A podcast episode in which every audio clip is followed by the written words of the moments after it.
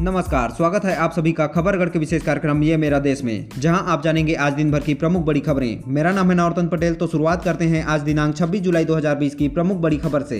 पहली बड़ी खबर है देश की राजधानी दिल्ली से, जहाँ कोरोना के बढ़ते संक्रमितों की संख्या में लग रही है ब्रेक। मुख्यमंत्री अरविंद केजरीवाल ने कहा की हालात पहले से बेहतर है, लेकिन ये संतुष्ट होने का समय नहीं है। आपको बताते चले की दिल्ली में अब तक कुल कोरोना संक्रमितों की संख्या एक लाख तीस हज़ार के पार पहुँच चुकी है, जिसमें एक लाख चौदह हज़ार ज़्यादा लोग ठीक हो चुके हैं, तथा ग्यारह हज़ार नौ सौ के आसपास की संख्या में ही बचे हैं कोरोना मरीज़। अगली खबर महानगरी मुंबई से, जहाँ सीज़न की साठ फ़ीसदी बारिश हो चुकी है। इसके बावजूद देश की आर्थिक राजधानी को पानी की सप्लाई करने वाली झीलों में सिर्फ़ अट्ठाईस फ़ीसदी पानी का स्टॉक है। आपको बताते चले की सात झीलों में चौदह दशमलव चार सात लाख मिलियन लीटर जल भंडारण की क्षमता है, तथा चार दशमलव तीन लाख मिलियन लीटर पानी का स्टॉक बचा हुआ है, जिसमें प्रतिदिन तीन हज़ार सात सौ पचास मिलियन लीटर पानी की आपूर्ति की जाती है। वहीं नरेंद्र मोदी आज मन की बात कार्यक्रम में बोले कि कारगिल में सेना ने लहराया था जीत का तिरंगा। पूरी दुनिया ने देखी थी ताकत। अगली खबर बिहार से। पटना के माल सलामी में एक उनतालीस वर्षीय कोरोना पॉजिटिव व्यक्ति ने फांसी लगाकर की खुदकुशी। कोरोना पॉजिटिव पाए जाने के बाद घर में किया गया था आइसोलेट। अगली खबर देश के बड़े राज्य उत्तर प्रदेश से।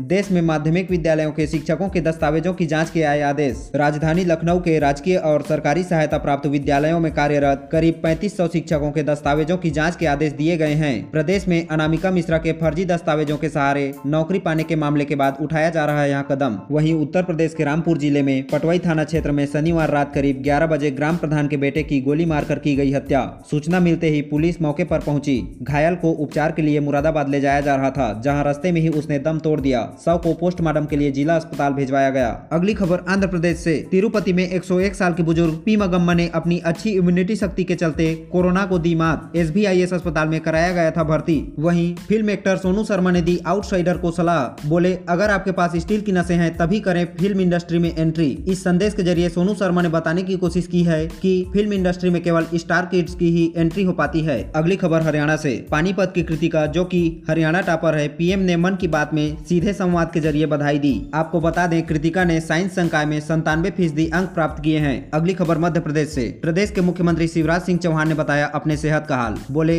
अभी मैं ठीक हूँ। आपको बताते चले, शिवराज सिंह शनिवार को कोरोना वायरस ऐसी संक्रमित पाए गए थे। फ़िलहाल उनका इलाज भोपाल में चिरायु अस्पताल में चल रहा है। अगली खबर मणिपुर से। कांग्रेस ने हाल में हुए एकमात्र राज्यसभा सीट के लिए चुनाव में कथित रूप से भाजपा के पक्ष में मतदान करने पर मणिपुर के दो विधायकों को जारी किए कारण बताओ नोटिस। अगली खबर राजस्थान से। कोरोना मरीजों की संख्या अब तेज़ी से बढ़ रही है, जिसे प्रदेश सरकार रोकने की कोशिश कर रही है। कोविड नाइन्टीन मरीजों की जाँच के लिए विस्तृत गाइडलाइन भी जारी की गई है, जिसमें अब चौबीस घंटे के अंदर ही कोरोना सैंपल की जाँच रिपोर्ट देनी होगी। इसके लिए अस्पताल और अधिकारियों की ज़िम्मेदारी तय की गई है। अगली खबर चंडीगढ़ से।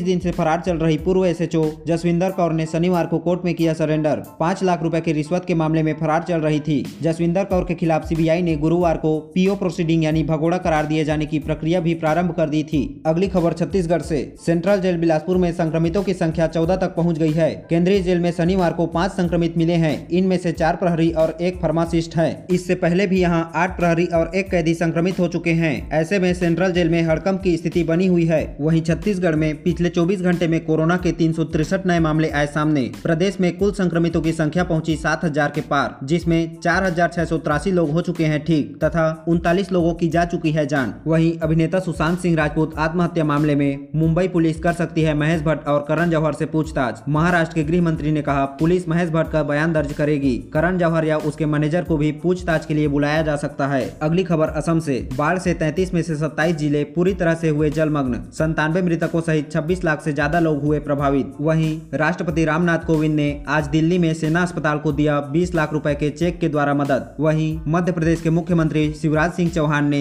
चिरायु कोविड 19 हॉस्पिटल से सुना प्रधानमंत्री के मन की बात कार्यक्रम। सिक्किम में कोविड 19 संक्रमण के फैलाव को देखते हुए 21 जुलाई से लागू राज्यव्यापी लॉकडाउन को पहली अगस्त की प्रातः छह बजे तक के लिए बढ़ा दिया गया है तथा बिहार में बाढ़ की विभीषिका अभी भी जारी है। दरभंगा, मुजफ्फरपुर, गोपालगंज, सीतामढ़ी, सुपौल तथा पश्चिमी चंपारण बाढ़ से सर्वाधिक प्रभावित हैं। करीब 11 लाख लोग बाढ़ की चपेट में आ चुके हैं। इसी बीच राहत और बचाव काम भी जारी है। आप सभी के लिए यह सारी जानकारी मैंने और खबरगढ़ की टीम ने जुटाई है। आज के लिए बस इतना ही। अगली बड़ी खबरों के लिए हमारे साथ जुड़े रहे। जय हिंद, जय भारत।